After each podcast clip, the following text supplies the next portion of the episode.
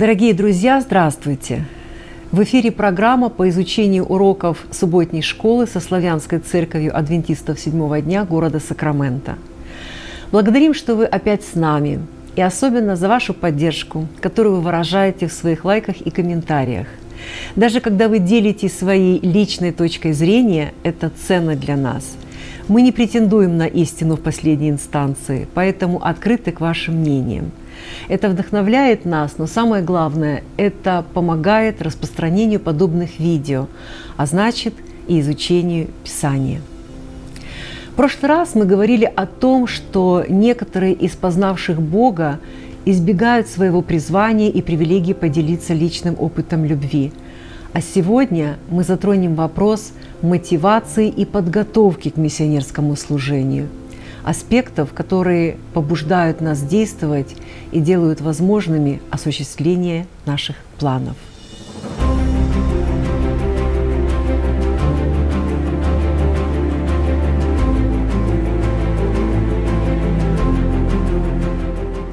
Наш сегодняшний урок так и называется «Мотивация и подготовка к миссионерству».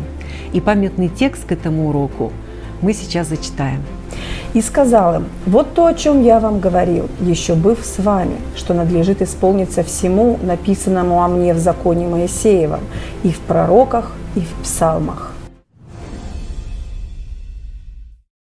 Давайте обратимся ко времени ранней церкви. Интересная история записана у евангелиста Лука в 24 главе. Расскажите, пожалуйста, своими словами, что там произошло. Ну, здесь нам рассказывается о том, как в первый день недели женщины и шли к гробу сделать свою миссию, помазать тело Иисуса, но подходя к, к гробу, увидели, что камень от гроба был отвален. Им появились два мужа, ангела, и сказали, что вы ищете живого среди, живого мертвых. среди мертвых. Он воскрес, как и он говорил. Какая чудесная весть. Mm-hmm. Какова была реакция женщин на то, что они увидели? Ну, они сначала, конечно же, удивились, потому что они ожидали увидеть лежащего в гробу Иисуса. Но потом, естественно, они очень сильно обрадовались. И с этой радостной вестью они не то чтобы пошли, они, написано, побежали, побежали рассказать ученикам. То есть, ну, тут можно тоже провести параллель о том, что когда ты э, получаешь какую-то хорошую, приятную весть, особенно весть от Бога, да, ты радуешься, и э, эта радость настолько наполняет, что очень хочется рассказать всем. Хоть в христианском направлении, хоть даже в бытовой жизни хочется рассказать и поделиться. Вот к этому нас подвигает Бог, чтобы мы делились этой радостной вестью, что Христос воскрес? Да, и что Он э, имеет особую миссию для них. Интересно, что э, на протяжении нескольких уроков мы затрагивали такой момент, что нужно выходить из зоны комфорта.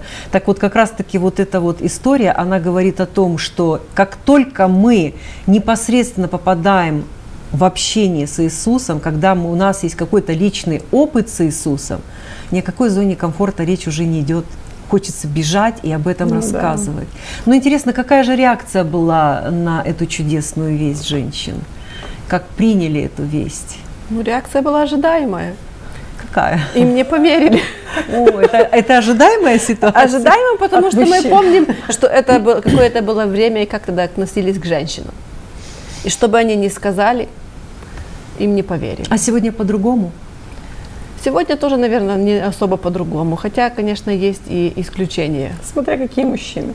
И смотря какие женщины. Да, к сожалению, даже Библия, э, в Библии написано, что ученики, им показались их слова пустыми и не поверили им. То есть женщины, которые проводили время с Иисусом, они, они же были вместе все, как друзья.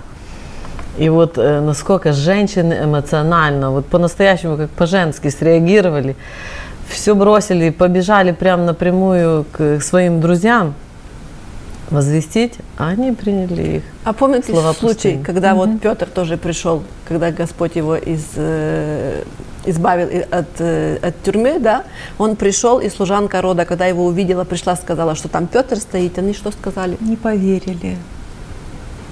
Да, бывает и такое, что мы говорим правду, более того, эта правда достаточно хорошая, и нам не верят. У вас были такие случаи в жизни?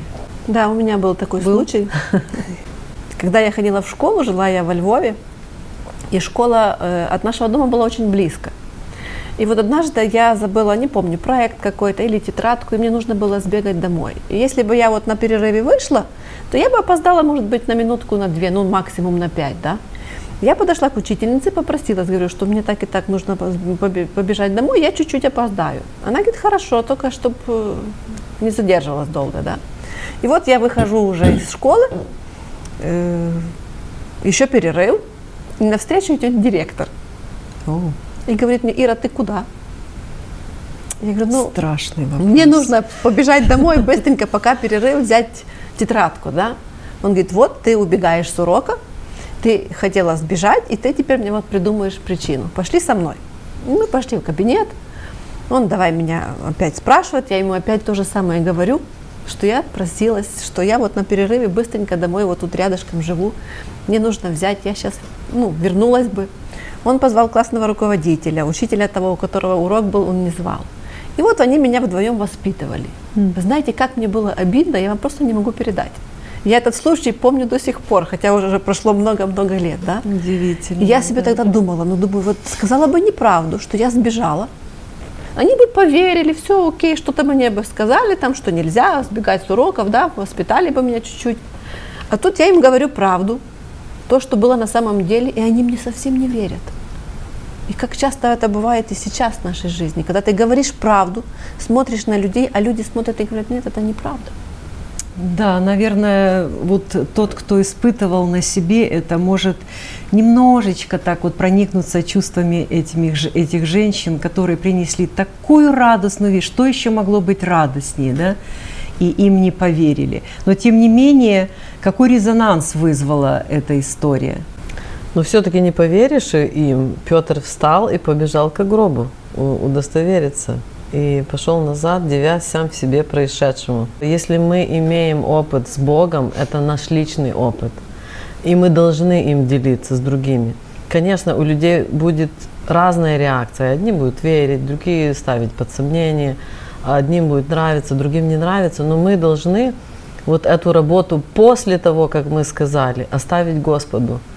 Ну, наша, наша миссия – это делиться нашими личными опытами с нашим Господом.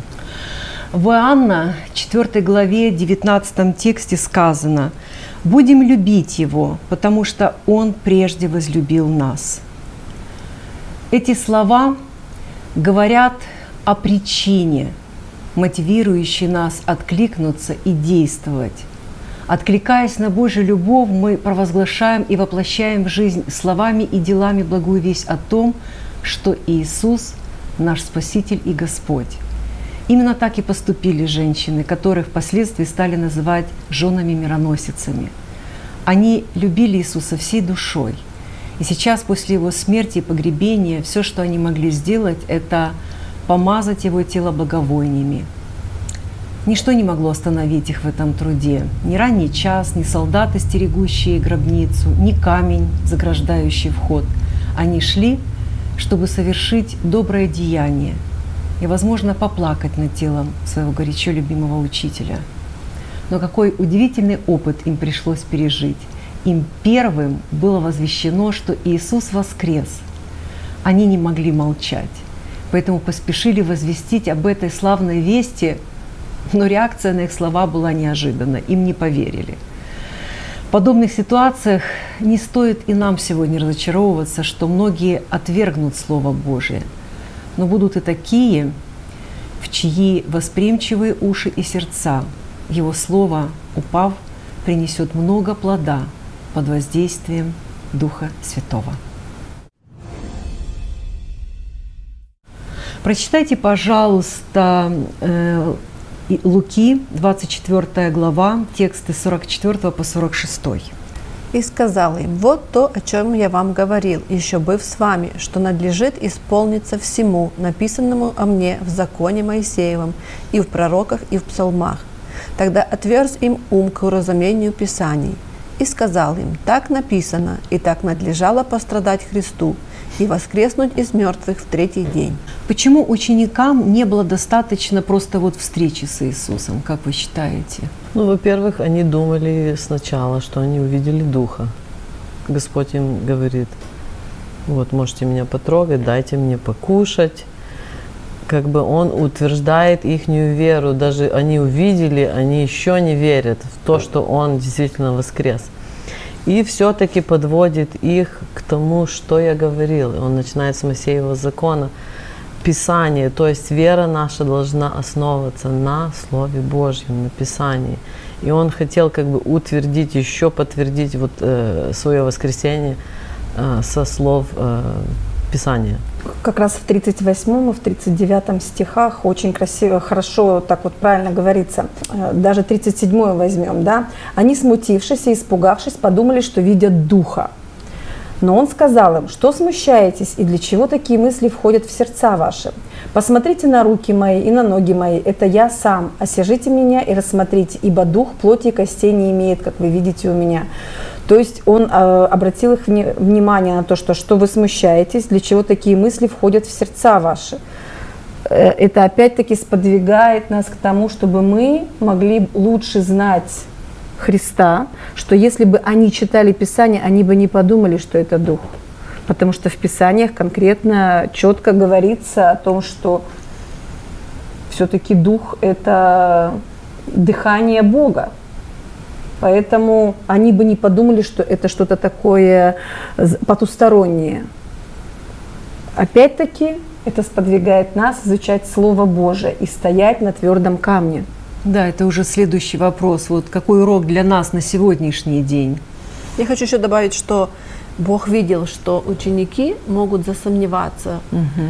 потом могут не поверить, что это было. Как бы все пройдет уже, и проходит время, все меняется, и нет того чувства, да, когда они только увидели, что их Иисус воскрес, пришел, да, и именно поэтому Он основал их веру на Писании, чтобы они могли перечитывать стихи, вспоминать Его слова, вспоминать все то, что произошло, что уже осуществилось, и это бы укрепляло их веру.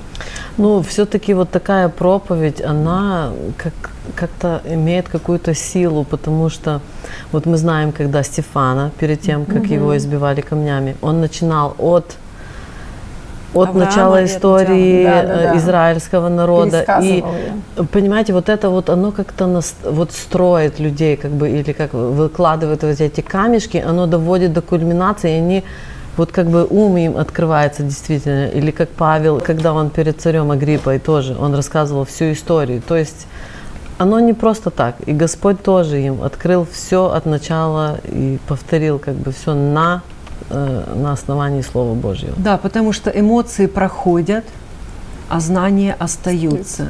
И вот все-таки хотелось бы еще раз задать этот, этот вопрос. А какой урок для нас сегодня – из этого, из этой истории. У нас тоже очень много эмоций, у нас очень много всяких историй, опытов, но на чем оно должно базироваться? Какое основание оно должно иметь? Чтобы возрастать постоянно в Иисусе, нам нужно иметь очень твердое основание. И это твердое основание – это Слово Божие, изучение Слова Божьего. Если мы э, с, с, читаем, изучаем Слово Божие, значит, мы познаем характер Бога. Можно также параллель провести такую, как вот с другом, да, если мы с другом э, общаемся только по телефону, позвонили, поговорили раз в год или там раз в месяц – Будем ли мы знать этого человека? Будем ли мы в хороших отношениях? Будем ли мы переживать э, какие-то моменты его жизни? Никогда. Характер его узнаем мы или нет? Никогда. Точно так же и тут, когда мы каждый день встречаемся с Богом утром, встречаемся в течение дня с Богом, встречаемся в течение, э, собираемся на общую молитву семейную, да, вот тогда у нас развиваются отношения, живые отношения с Богом и, естественно, изучение Слова Божьего. Не только номинальное присутствие в церкви. Да, когда наши ноги вот на камне, на этом, на, Нас, на Слове Божьем, на Иисусе Христе, то мы не будем, как вот тот песок, как волна ударила, mm и он то ушел, то под воду, то над водой, или там смешался с водой. Есть конкретное основание, это Слово Божье. Эмоции, да, могут быть разные, и это неплохо иметь эмоции. Безусловно. Это нормально. Но не только двигаться эмоциями. Ну, вот Да. как написано, как Иисус сам Иисус говорил. сам говорил, так, Так написано. написано. Да, благодарю. Да, Слово Божие является одним из самых сильных видов мотивации для свидетельства и миссионерской деятельности. Ведь именно в нем раскрыта вся история Божьей миссии по отношению к заблудшему человечеству. Это величайшая из когда-либо рассказанных историй. Она начинается сразу после грехопадения Адама и Евы и продолжается через весь патриархальный период и историю Израиля.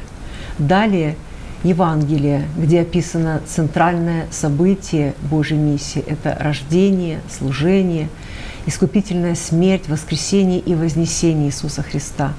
А потом библейская история продолжается в книге «Деяний и посланиях», где повествуется о создании христианской церкви и заканчивается апокалиптической кульминацией Божьей миссии в Откровении. Божья миссия – это главное повествование всего библейского канона от бытия до откровения. И знание Божьего Слова является крепким основанием для возрастания в Иисусе и выполнения Его миссии.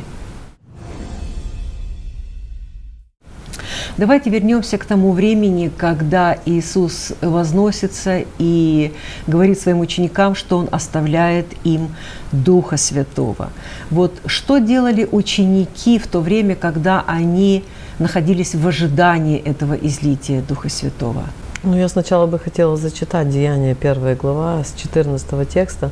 «Все они единодушно пребывали в молитве и молении с некоторыми женами и Марией, матерью Иисуса, и с братьями Его». Ну да, как мы видим, что они все единодушно. Что такое единодушно? У них была одна, Одна цель, одна од- миссия. одна цель, одно одна видение. миссия, одно видение. Они пережили один опыт. Они имели одного э, учителя любимого. Как бы их многое что объединяло. Ну и в молитве, молитва тоже очень объединяет. Моление. Актуально ли это сегодня для нас, как вы считаете? Находиться в Очень таком актуально. Это, ожидании? мне кажется, актуально в любое время. И тогда, когда Иисус жил, и сейчас наше время. И чем дальше, тем больше мы, будем, мы нуждаемся в молитве и в общении. И в когда мы мол- единении, молимся друг о друге, когда у нас одна цель. Все-таки, когда есть нужда, вот тогда люди более объединяются в молитве. Когда хорошо, вот или нету какой-то там миссии, какой-то цели, нужды особой, ну так, знаете, это такое все очень нам э, привычное, молитва как бы обычная, но как только какое-то вот или испытание, или какая-то проблема, ну сразу все меняется, и люди очень объединяются. Друг как с говорят, як тривога, то до Бога. Да, действительно. Сегодня нам, верующим, ожидающим второго пришествия Иисуса, необходимо изучение Божьего Слова и объединение в общении с телом Христовым, Церковью, в ожидании излития Духа Святого, готовясь к посвященному служению человечества, человечеству. Каждое мгновение нужно сегодня использовать для подготовки и участия в Божьей миссии – все в этой жизни меняется молниеносно и неожиданно. Тревожные новости сотрясают мир и тревожат душу людей. Мы ложимся спать с одними приоритетами и просыпаемся уже в другой реальности. Никто не уверен в завтрашнем дне. И именно сейчас, как никогда, люди нуждаются в слове добра и мира. Но чтобы провозгласить его, нужно иметь знание, силу Духа Святого – и быть готовыми. К чему же привело вот это совместное пребывание в единении учеников? Скажите, пожалуйста. В излитии Духа Святого. Да, а в чем проявилось вот это излитие Духа Святого? При наступлении Дня Пятидесятницы все они были единодушно вместе, и внезапно сделался шум с неба, как бы от несущегося сильного ветра, и наполнил весь дом, где они находились. И явились им разделяющиеся языки, как бы огненные, и почили по одному на каждом из них. И исполнились все Духа Святого, и начали говорить на иных языках, как Дух давал им провещевать. Ну, я заметила лично для себя тут как бы некоторые этапы, что произошло. э, значит, огненные языки, то есть это угу. было видно для всех, знак такой. Потом они начали разговаривать на разных языках. Для чего? Чтобы каждый понял весть от Бога на своем родном языке. Для того, чтобы люди могли принять решение встать на сторону Бога, раскаяться, раскаяться. в своих грехах и принять важные решения в своей жизни, принять крещение. Здесь как бы очень много этапов. Да, а было ли это мероприятие такого вот закрытого характера или оно как-то по-другому выглядело? Ну, весь город услышал, потому Каким что, говорит, такой, такой шум поднялся. Я не знаю, или это Господь сделал такой шум, Конечно. или шум от того, что они начали проповедовать, как бы, может, это все вместе. Ну, Но весь город услышал. Людям, да, и конечно. каждый услышал свой язык. И что интересно, что иные насмехались, как бы не все принимали это mm-hmm. нормально, иные насмехались, думали, что они пьяные, напились среди белого дня сладкого вина. Кульминационным моментом э, излития Святого Духа было потом э, то, что те люди, которые были священниками и первосвященниками священниками обмануты при том, когда Христа распинали, они пошли на поводу, и они поверили, что Иисус не был спасителем, что Он был обманщиком.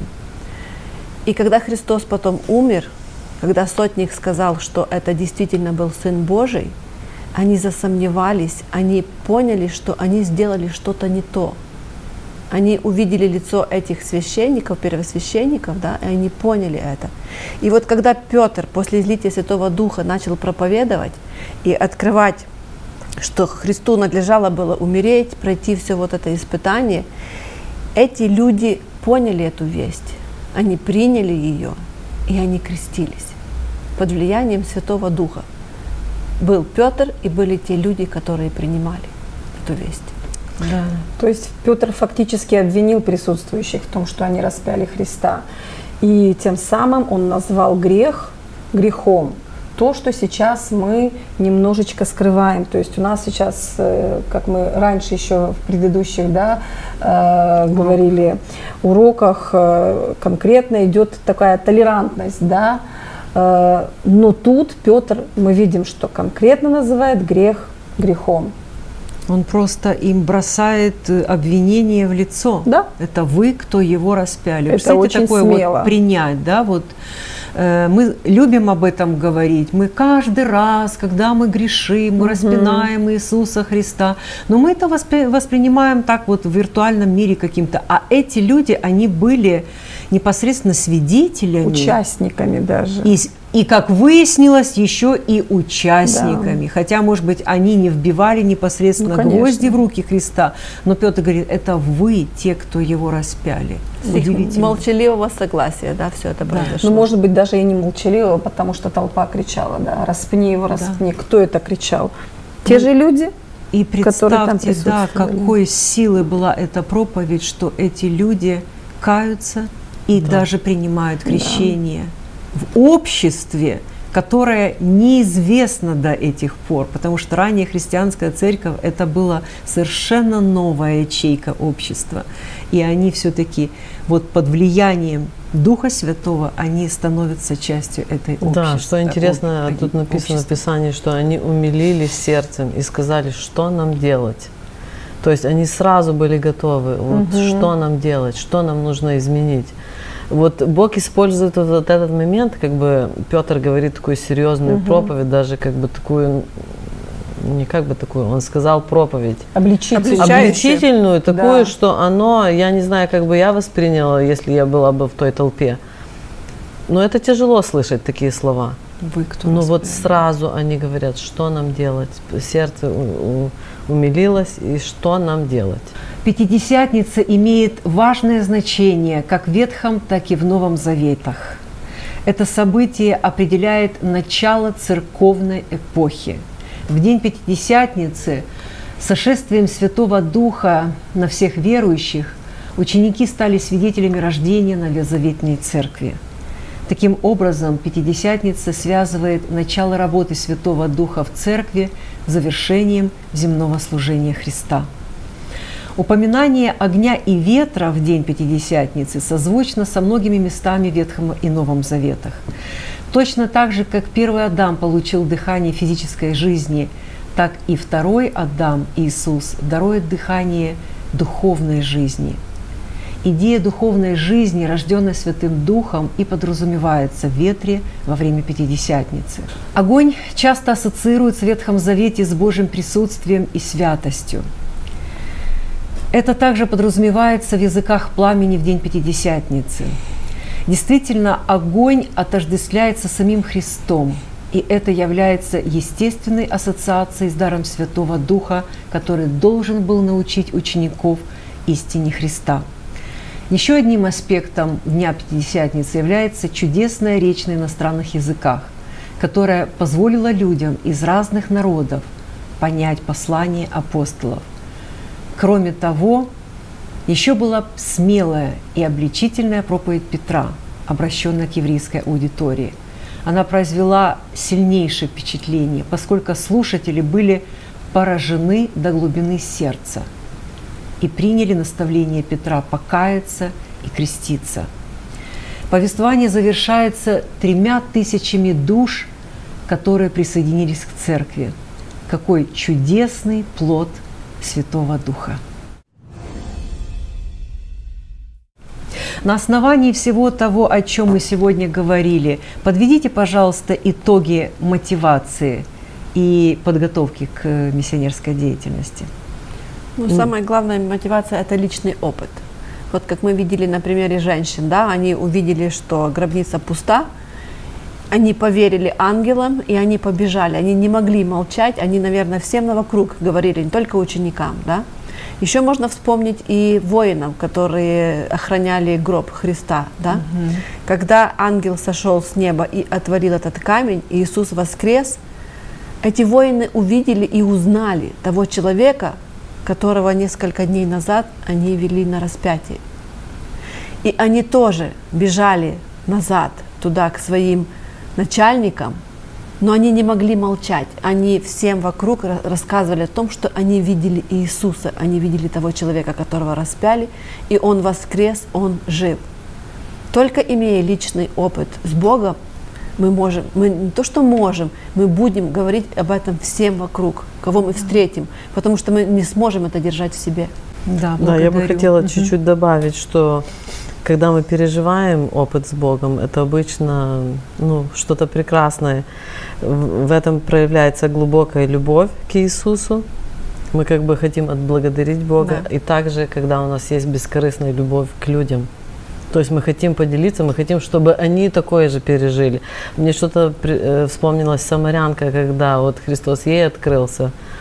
Он рассказал ей про ее ситуацию и сказал, что у меня вода живая. И она, даже не задумываясь, какая у нее была репутация, да. как кто они, кто думал, побежала и Всем тоже сделала большую миссионерскую работу. Да, благодарим. Итак, личный опыт, что еще? Изучение Слова Божьего, безусловно. Угу. Без этого мы как без рук. Да, то есть оно является основанием. Да. Что еще? Излитие Святого Духа, то есть мы видим, как ученики, э, они сидели в изучении, в молении, в молитве, и тогда было излитие Духа Святого, и только после этого они были готовы идти и проповедовать. А в каком состоянии они ожидали э, Духа Святого? Было ли между ними вот то недопонимание, которое было раньше?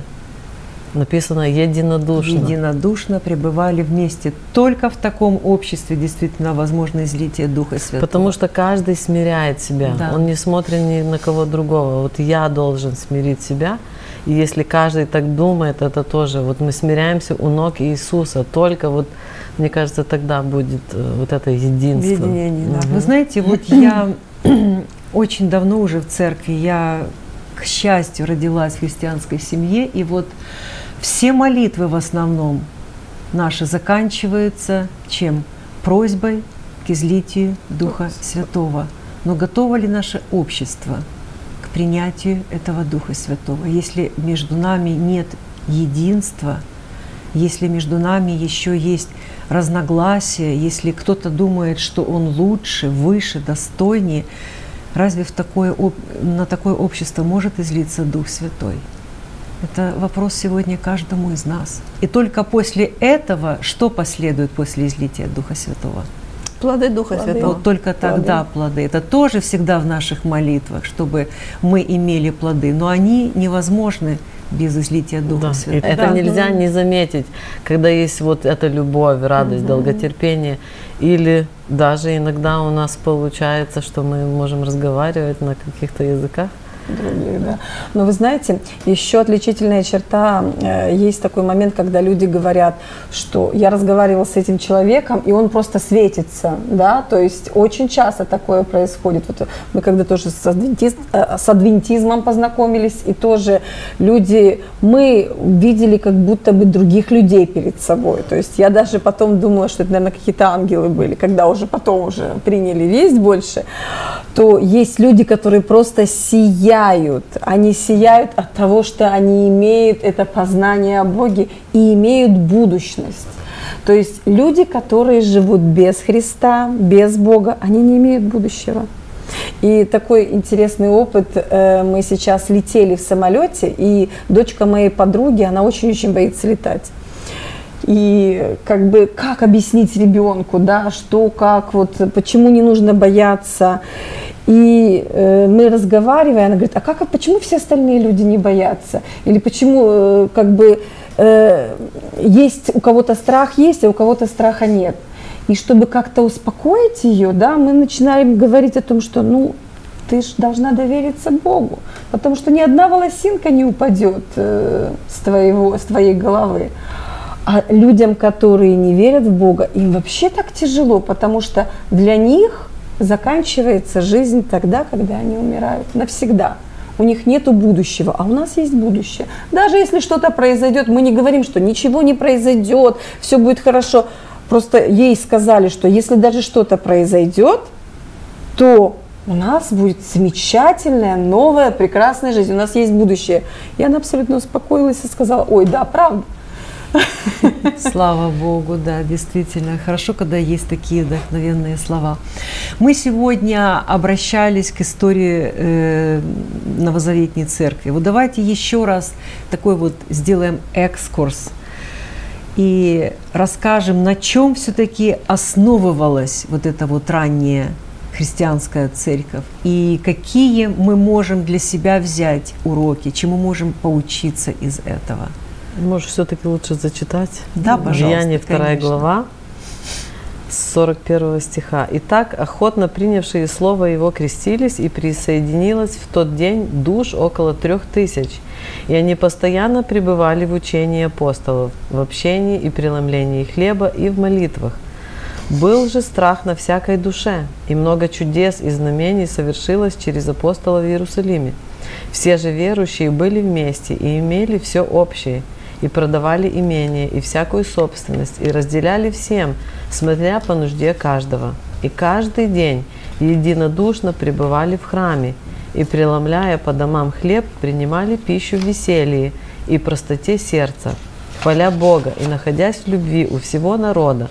Господь же ежедневно прилагал спасаемых к церкви. Мне очень понравилось, принимали пищу в веселье. Как бы мы всегда представляем, как бы, что люди в церкви такие все знаете, а тут веселье и простоте сердца. Им было очень да, хорошо да, вместе, да. потому что вообще вот эта картина новозаветней церкви, ранней церкви, как мы говорим, это, конечно, идеальная картина церкви. К огромному сожалению, даже до сегодняшних дней ну, сложно вот достичь такого результата. Зачастую а что бывает... мешает? А вот это вопрос уже, что Продать мешает? все. Как бы очень материальные люди все-таки, мне кажется. Вы знаете, вот что... когда рождается новая церковь, заметьте, да, вот только-только вот родилась церковь, такой, да, да, вот есть вот это вот состояние пребывания в полном единении в общении, а потом почему-то куда-то это уходит. Особенно если церковь маленькая. Если церковь маленькая, там больше есть какого-то объединения, единения. Они как-то дружнее. Ну, на самом деле, вот сейчас проходила ярмарка здоровья, меня, к сожалению, не было, э, ярмарка добра. Но я наблюдала. И мне кажется, что вот как раз вот в таких мероприятиях вот это единение, оно и происходит. Очень здорово, очень здорово, что мы можем как бы выйти извне и внутри, получается, мы сплачиваемся, да, работая, и извне люди узнают. Ну вот потому это что, классно Да, очень. потому что есть миссия. Вот да, мы да, да, да. заинтересованы чем-то, чтобы вот спасти людей, чтобы угу. принести что-то им, отдать что-то им, как бы не только жить для себя, вот, чтобы мне было хорошо. Ну, да. И да. вот находятся люди такие, которые имеют тоже мнение, и они согласны тоже делать. Значит, К сожалению, не вся церковь, не каждый член церкви пришел или там сделал. Ну, мы надеемся, что каждый принял какое-то участие. Кто-то молился, кто-то чем-то пожертвовал. Да, Ирина. Ну, вывод, что нам нужно чаще делать такие мероприятия. Да, вы Мы будем дружнее и будем... Я уже слышала эту точку зрения, потому что действительно вот эта акция «Ярмарка добра» это было просто самым ярким проявлением миссии церкви для окружающих ее людей. Потому что тот факт, что церковь вышла на улицу угу. и проводила вот это мероприятие. И, кстати, вот на улице почему-то людям даже легче присоединиться, угу. чем зайти через порог молитвенного Конечно. дома. Вот почему-то такие вот есть какие-то э, предвзятости угу. у людей. И в самом деле очень много людей увидели, что эта церковь живая, что в ней обычные просто хорошие, добрые люди, которые умеют делиться своим, которые образованные, кстати, потому что были представлены услуги специалистов, дорогостоящих специалистов, которым просто так пойти, это надо хорошие деньги заплатить. Плюс ко всему вкусная еда угу. была, вот то, что ты говорила, веселье, да? Деткам место нашлось, было много внимания э, уделено. Слава Господу, что То наш фактически праздник был. Безусловно, это был праздник добра. Угу. И слава Господу, что мы живем в такое время, что мы можем это проводить. Не в каждой стране сегодня это возможно. Даже если церковь хочет это сделать, да. Да, еще хотела добавить, вот это мы как бы показываем кусочек неба или как бы да. Безусловно. что-то похожее на то, что Господь готовит нам. И вот этой радостью мы хотим делиться, естественно. И были да. люди, которые говорили, а мы придем в нашу церковь. Слава Господу. Аллилуйя. Придем угу. посмотреть. Да. Это первые шаги присоединения людей к церкви. Действительно, меньше слов, больше дела. Ну, это да. это так здорово. А еще такой вот очень важный момент, кстати, в урочнике очень красиво об этом написано. Новообращенных тщательно и целеустремленно наставляли непосредственно через обучение, то, о чем мы говорили, да, э, обучение через Слово Божье, а также через участие в повседневной жизни других верующих. Тоже очень такой хороший, яркий для нас урок практически. Прекрасно. Да, да. да, прекрасно. Да, в самом деле на основании всего изученного можно сделать вывод, что ничто так не мотивирует к свидетельству, как Иисус и Его деяния. И чем больше времени мы проводим в Его присутствии, тем больше желания и вдохновения возникает у нас рассказывать о Нем. Он также наделил нас Святым Духом – сделав для нас возможным исполнение Его воли. Готовы ли мы сегодня нести Его миссию тем, кто находится рядом с нами и кто так в этом нуждается? На этой неделе практические задания, которые предлагаются нам, гласят, подумайте о человеке, о котором вы молитесь, чтобы он поверил в Бога, Молитесь каждый день, чтобы он имел личный опыт общения с Иисусом. И еще задание со звездочкой или с усложнением. Кого вы наставляете и ведете к отношениям с Иисусом? Подумайте о том, как можно привести этого человека к общению и с другими верующими. Итак, сегодня мы увидели, что самая сильная мотивация к миссионерству есть личный опыт – Никакая теория не может сравниться с тем, что пережито и прочувствовано. Именно этот аспект является самым продуктивным в беседе с людьми. Что касается подготовки, то она заключается в изучении Слова Божия, потому что именно оно является крепким основанием нашей веры и проповеди. Далее следует излитие Святого Духа и потом, и потом уже его плоды – Наша мотивация и подготовка к миссии более чем когда-либо необходимы в этом больном, зависимом и живущем невежестве мире. Люди отчаянно нуждаются в послании Иисуса, который заботится о каждой части нашей жизни. Умирающий мир нуждается в надежде на новую жизнь, прожитую во всей полноте благодаря благодати и силе Бога. Сегодня Господь ожидает от нас действия. Он сделал все для нашего спасения, и Он хочет, чтобы как можно больше людей воспользовались этим спасением и донести эту весть. Это и есть наша миссия. Будем молиться об этом, будем просить силы Духа Святого, и да поможет нам в этом Господь.